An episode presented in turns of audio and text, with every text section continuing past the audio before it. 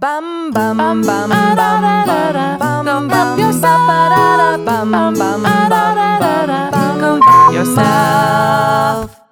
Welcome back, everybody, to Go Help Yourself, a comedy self help podcast to make life suck less.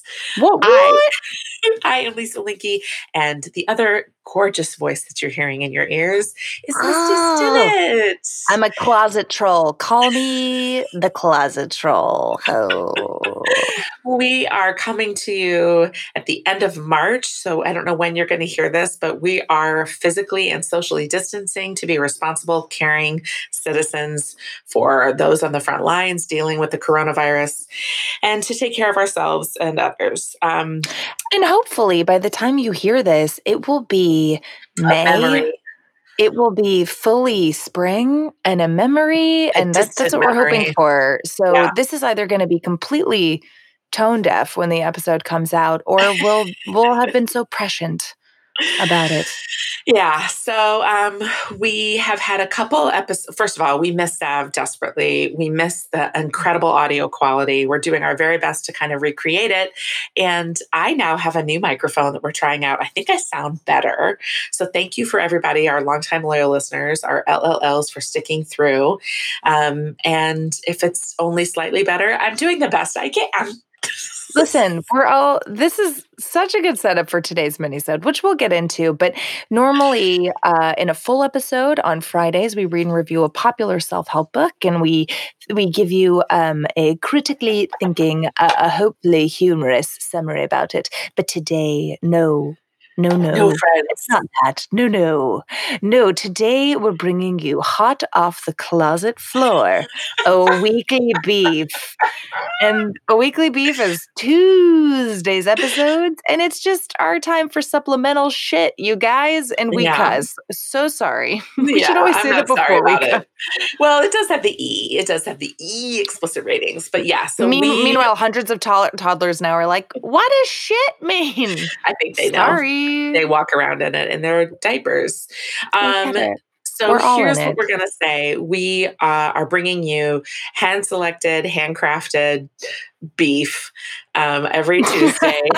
and we're here for you and we love you and we want to keep creating content. So please, if you haven't already, uh, like and Look, review and share. weekly serving of beef. That's right. Share Yeah. uh, share our podcast with friends. Okay, Misty. Yeah. Are you lonely at home and self isolating?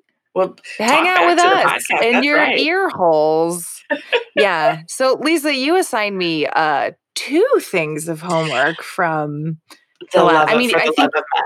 For the Love of Men, which was an incredible book that really makes me have so much compassion for men and what they are going through that Yeah. we don't talk about enough. Yeah, as a do they. society. Yeah. And neither do they. And neither do they. So um uh the first homework you assigned me was thinking about what types of benevolent sexism or chivalry, which is benevolent sexism, Mhm. that I want to address in dating.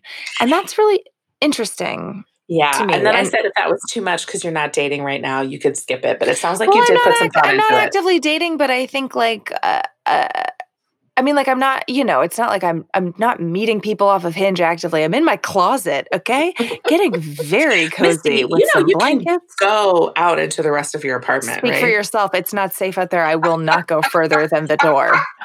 Um, everything's fine. You're fine. It doesn't smell. So, um, so benevolent sexism, uh, as explained in the book, is are, are things that seem like they're really nice acts, but really they're they're sort of demeaning to women, and they're it's um, what did she say? Sort of misogyny, but with a wink. Yeah, and it just kind of continues to just freshen the well of sexism every time you do it. Yeah, yeah. So, so for instance, things like holding a door or walking on the outside of a, a a woman on a busy street to protect her just sort of implies like she needs protecting and isn't capable on her own, and, and those sorts of things. And so, uh, as I mentioned in that episode, I have trouble with this because my love language is acts of service. Yeah. So I think it's particularly hard for me. Um, uh, oh, oh, and the the idea was how you can tell if it's benevolent sexism or not is if you wouldn't do that same act for another man or for someone of the same sex. Or for someone of yeah for someone of the same sex. Excuse me. Um, Yeah. and you would only do it for a woman, then chances are it's it's that. So, um, and women I do it as well, right? So like Misty, when I um go grocery shopping for myself, if I told you I did that, you probably wouldn't be like, "Hey, great job, Lisa. Really good job." Like I'm really oh yeah, of you. really patting right. But if the a guy was like, that, I yeah. actually went and got groceries and like clipped coupons and like did things that are quote unquote feminine, you Mhm. would right. You might be like, "Hey, good job, buddy." You know what I mean? Oh yeah. hmm But if I was like, I clipped coupons, you'd be like, girl, what coupons did you not use? you know what I mean? Yeah, yeah, yeah.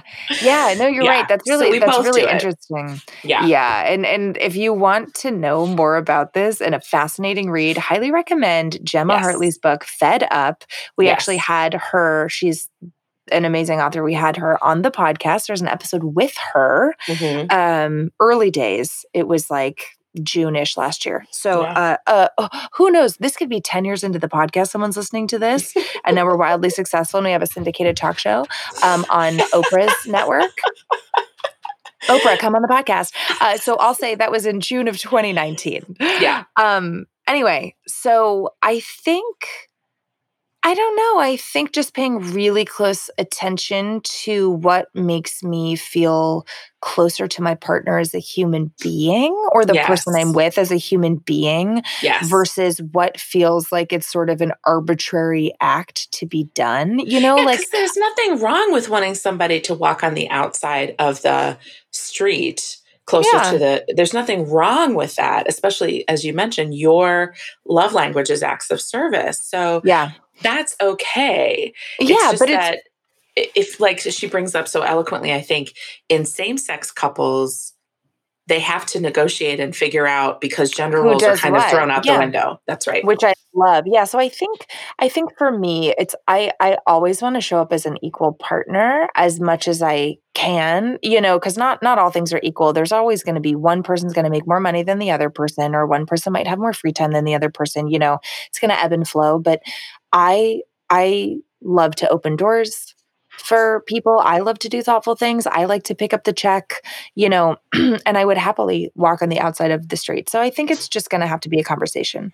yeah And then the other, the other um, question you asked me was, how am I going to talk to my male friends uh, slash future partners about how um, doing equal was it equal mental load? Well, it was just like, how do you want to approach and talk to them about, yeah, equal mental load with e- either that or just kind of like, um, God, what did I say? Well, because you said you said that like men who do equal, Yes. I think it was mental load or emotional labor, are happier. we know the science shows that men who are more emotionally aware uh, are, provide, uh, pr- produce happier relationships Right. for uh, heterosexual relationships. So the women are happier and, and pr- report greater satisfaction. Yeah, yeah. So I think, you know, luckily I have some experience with this. Mhm. And when I read, uh, again, Gemma Hartley, cannot Mhm. have a conversation about this without bringing her up. Her viral Harper's Bazaar article, we read it on a minisode, and I go into depth about how that article really gave me language Mhm. for uh, the mental load, which is this unseen, invisible load that off it's usually women if we're talking about heteronormative relationships um, but usually one partner more than the other usually women um, have this enormous mental load they have to think about in addition to physical labor and now being in the workforce and and that sort of thing. And it's all about like whose birthday's coming up? How can we buy them a present? Are we out of half and half in the house? Yeah. what needs to be tidied? So um when I you did such a good job of talking to your partner about that at that yeah, time. Yeah, and and I think what I love, and if you want to hear more about it, go listen to that minisode. It's called "Women Aren't Nags, We're Just Fed Up." Um, or it's not a minisode, it's a full episode, it's an article. But I think I, uh, when it feels right and organic, I will absolutely bring it up. I'm not afraid to bring it up. And I have brought it up with, um, with a few of my male friends that I mm-hmm. thought were willing to hear it and could benefit from it. Mm-hmm. Um, and for future partners, I think just being who I am, it comes up pretty early on. Okay, good. yeah. Dating me. Yeah. And I think it's it's just like she suggests, you know, Liz, the author of this book says, you just decide who enjoys doing stuff because like I don't mind doing the laundry. Yeah. I would much rather do the laundry than be in charge of the dishes. Yeah. You know, so just just having a conversation about, you know, it it I just love that you this idea of being deliberate and not taking for granted that because one partner identifies as one gender that they should somehow be responsible for the entirety of the household or yeah. the entirety of the breadwinning. You know, yeah. I like just being deliberate about it. So I'm just going to keep it as a conversation. I love that. Great job, Misty. Yeah. Thank you. That was um, a lot of homework, but I like I it. well, listen, you're an A student, so you you can handle it listen, mail me a gold star. I will Clorox it as soon as I get it, and then I will put it where I can see it every day. So I wanted to share another New York Times article with us today Great. because I um and just I'm loving their Smarter Living newsletter, uh, and it's all about how to live better, and it's really lovely. So this is from May 22nd of 2018, and I felt like it really applied to self isolation and what we're going through right now because I know a lot of us are feeling big feelings. And then we are judging ourselves for feeling those big feelings. So I have cried so many times since this uh, this has happened. I have I have had anxiety like I've never had before. And then I've judged myself like, wait a second, I host a self help podcast. We have like 150 episodes and I can't get a grip and then judging myself for it. So this felt really relevant and is something that's very personal to me uh, right now. Okay. So good. this is this is called Why You Should Stop Being So Hard on Yourself. Self criticism can take a toll on our minds and bodies. It's time to ease up. Yes. And it's by Charlotte Lieberman. We're all our own worst critics. Ever heard that one before? Yes, it's an obnoxious cliche, but it's not just self help fluff. Evolutionary psychologists have studied our natural negativity bias, which is that instinct in us all that makes negative experiences seem more significant than they really are. In other words, we've evolved to give more weight to our flaws, mistakes, and shortcomings than our successes. Self criticism can take a toll on our minds and bodies, said Dr. Richard Davidson, founder and director of the Center for Healthy Minds at the University of Wisconsin Madison, where he also teaches psychology and psychiatry. Casual, he damn. That's yeah. not in the that's not in the article. That's my commentary. okay. Could you imagine if it just said casual, casual. in the New York Times? He dumb. By the way, this is a weekly beef, and there is an ad in the middle of this this online article that I'm reading, and it's just this cow staring at me. And I Thank love you. it. It's like a little Thank winking you. and on. Um, it can lead to ruminative thoughts that interfere with our productivity, and it can impact our bodies by stimulating inflammatory mechanisms that lead to chronic illness and accelerate aging. He said. Great. Well, now I feel bad about it, which is just worse. Yeah, helpful. The end. Bye. Life is abundant. But ah. that's not the end of the story. There are ways around our negativity bias, and it is possible to turn self criticism into opportunities for learning and personal growth. Really. What? What? What? what? But first, let's talk about how we got here. Okay, so why are we so hard on ourselves? For one, blame evolution. Our brains equip us with a mechanism to monitor our mind and our behavior, Dr. Davidson said, so that when we make errors, we are able to notice the mistake. In order to recover, we first must notice that a mistake has occurred, he said.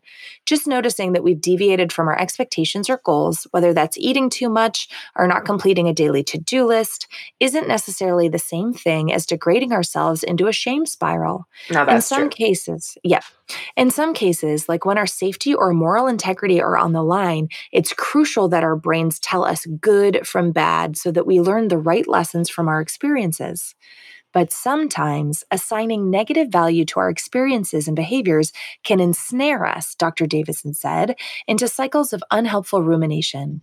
Like when you lie in bed at night needlessly replaying an awkward interaction or repeatedly revisiting that minor typo.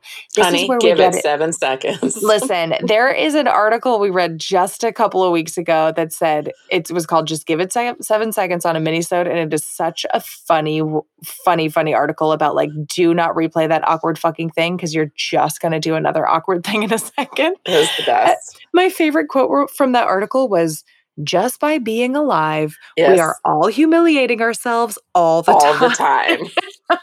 it was so good. Okay, back to the New York Times. Sorry, my this favorite was when she goes, "Oh, honey, give it seven seconds." Oh, honey, water, water okay. And it's that type of self criticism that can have measurably destructive effects, uh, including symptoms of depression, anxiety, substance abuse, negative self image, and in particularly vicious twist, decreased motivation and productivity, according to a study published in the Journal of Psychotherapy Integration. Okay. Another study published in Personality and Social Psychology Bulletin, these sound riveting, found that self criticism. Found that self criticism leads people to becoming preoccupied with failure. Yeah, Basically, that makes sense. Ah, um, hold on, I clicked out of the article. Per the usual, um, Basically, beating yourself up for finishing only three of the five items on your to do list is going to make you less likely to finish those last two items. And yet, we're programmed to fall into that pattern. Unless you're Misty Stinnett, in which you make an impossibly long to do list, you never finish it, and you find yourself in a cycle of just rolling over to the next day. Oh my God, I love you. You're crying. That seems conflicting. What should I do? If this feels a bit like a catch 22, that's because it is. Okay. We're evolutionarily predisposed to nitpick at our feelings, yet doing so has the opposite of the intended effect. The solution? It's called self compassion, dummy. No, that's just my commentary. it's called self compassion, the practice of being kind and understanding I just want you to forever tell us that it's not really written in the thing. I'm going to tell you every I time. They didn't really write dummy. I'm trying to be me. a responsible. Uh, listen, I'm not even saying like quote before a quote. I'm just like they get it. You get, it. it. We're we here for it. it. I'm in a closet. Uh, the solution, it's called self compassion, the practice of being kind and understanding to ourselves when confronted with a personal flaw or failure, according to Dr. Kristin Neff, Associate Professor of Psychology at the University of Texas at Austin. Okay. You doing that at one breath.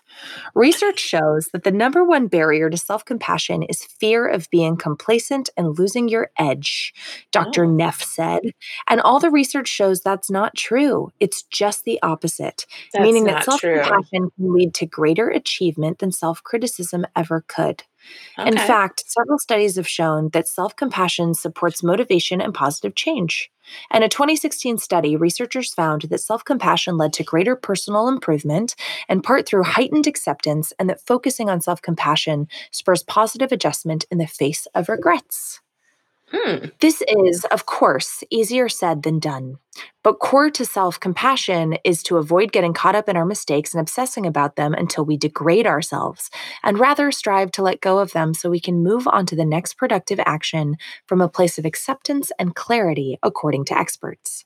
When we get up when we get caught up in self referential thinking, the type that happens with rumination, worry, guilt, or self judgment, it activates self referential brain networks, said the psychiatrist and neuroscientist Dr. Judson Brewer. Not okay, real. Judson. Not real. Director of, I'm kidding, it's real. It's a real person and doctor. It's real. That's a real, that's a real thing. It's real, it's real. I'm so sorry. I, I don't even want to joke about diminishing experts now because we need expertise and not trusting expertise is what got us into this mess. Okay. I love you.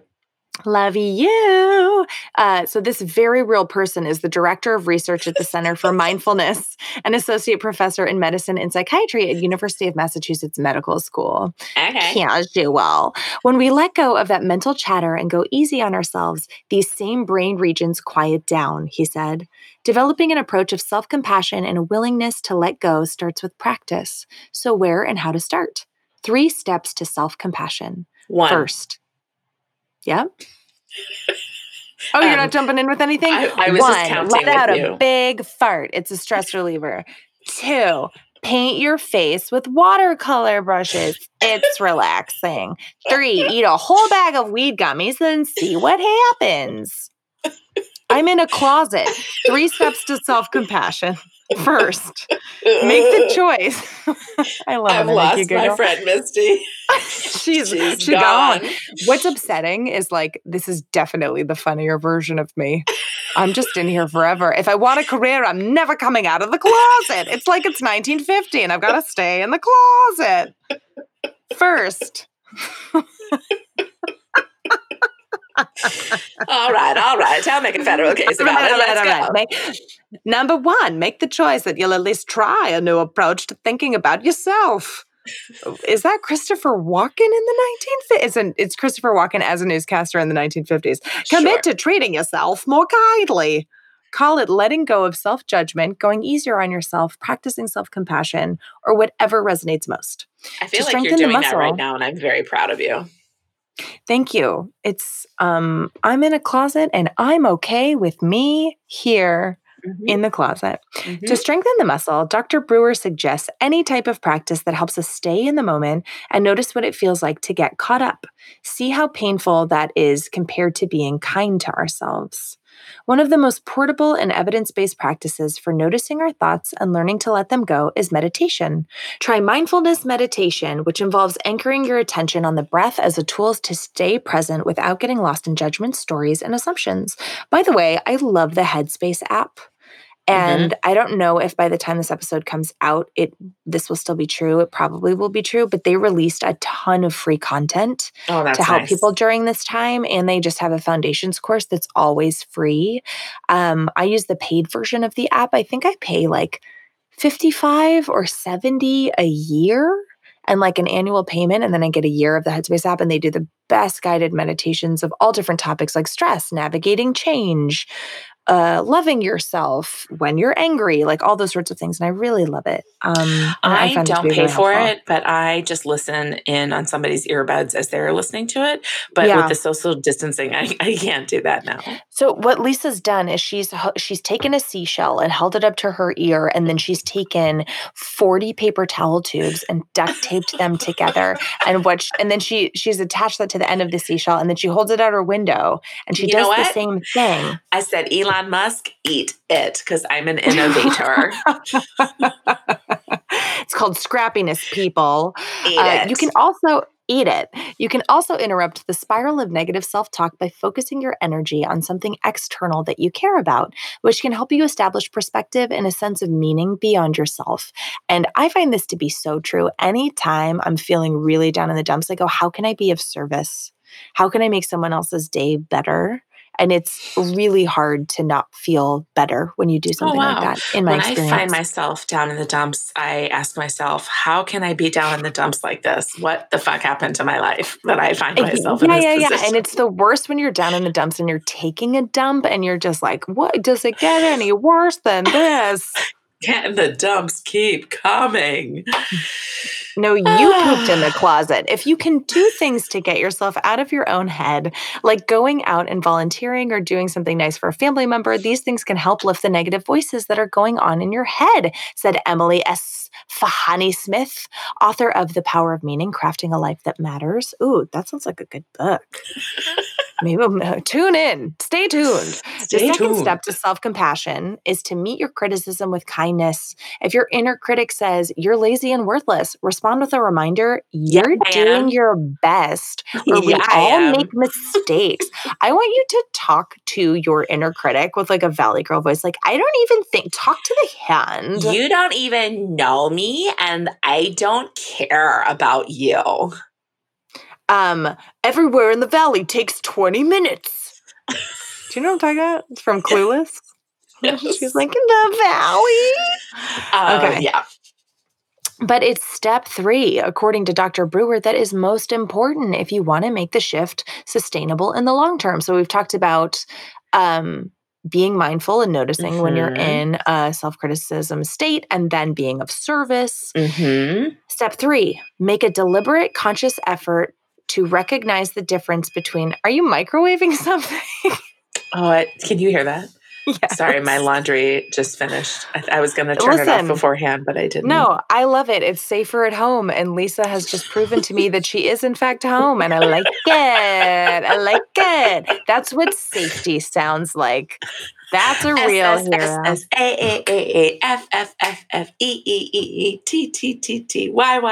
Safety safety dance. You're too young for that. Bum bum bum uh, bum bum bum bum bum. No, I'm not. That's no no no. That's um uh, uh. Why am I trying to say electric? What is that? No, I know that. Everyone knows that. Okay. Yeah. I will never forget that uh, this kid John in my high school during lip sync battle did a solo, did a not lip sync battle, lip sync. Yeah, it was lip sync competition. Did a solo performance to that song, which is so long and has like not that many words, and he was spelling he's such a he's such a weirdo and he's so brilliant and it was just the most like it was right out of Napoleon Dynamite. Okay. That's great. Step three, according to Dr. Brewer, is the most important if you want to make the shift to sustainable in the long term. Make a deliberate, conscious effort to recognize the difference between how you feel when caught up in self criticism and how you feel when you can let go of it. That's Mm. where you start to hack the reward based learning system, Dr. Brewer said. A part of our brains called the or- orbitofrontal cortex. sure. I want you to call me that from now on. orbitofrontal I'm not cortex. Misty. I'm orbitofrontal Stinnett. is, uh, orbitofrontal cortex. Done it. This is always looking for the BBO, the bigger, better offer. It Yeah. compares X versus Y, he said, and if Mm. Y is more pleasurable or less painful, it will learn to go with Y. Hey, that's Think about it this way How much better might it feel? Yeah, that's a brain, baby. The brain is the only organ to have ever named itself. You love which that is fact. fucking terrible. I love it. It's fucking scary. But here's the thing: you don't know that the kidney didn't tell the brain, "Hey, I want to be called a kidney."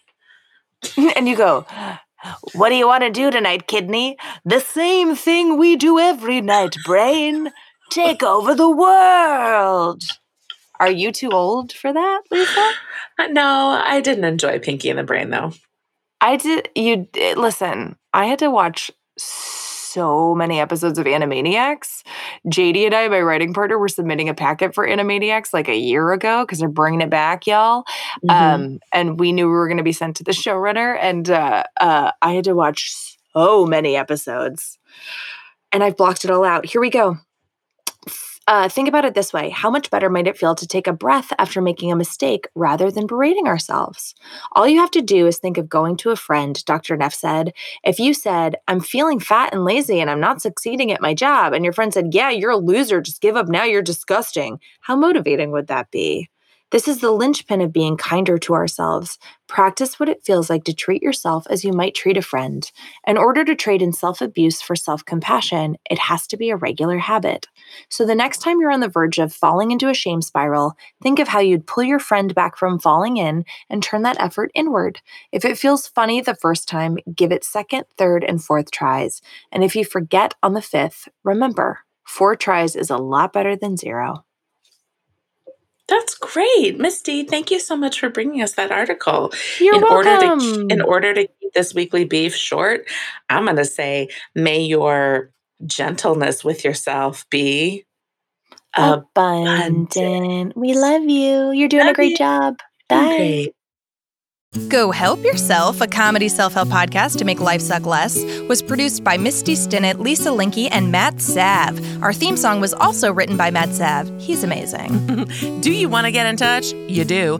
Email us at gohelpyourselfpodcast at gmail.com. And you know, you can also find us on the social medias Instagram at gohelpyourselfpodcast, Twitter at GHY Podcast, or check out our website, gohelpyourselfpodcast.com. And if you liked our podcast, please subscribe, rate, and review us on iTunes to help other people discover our show. It's really the least you can do. and why don't you tell all of your friends? Bye!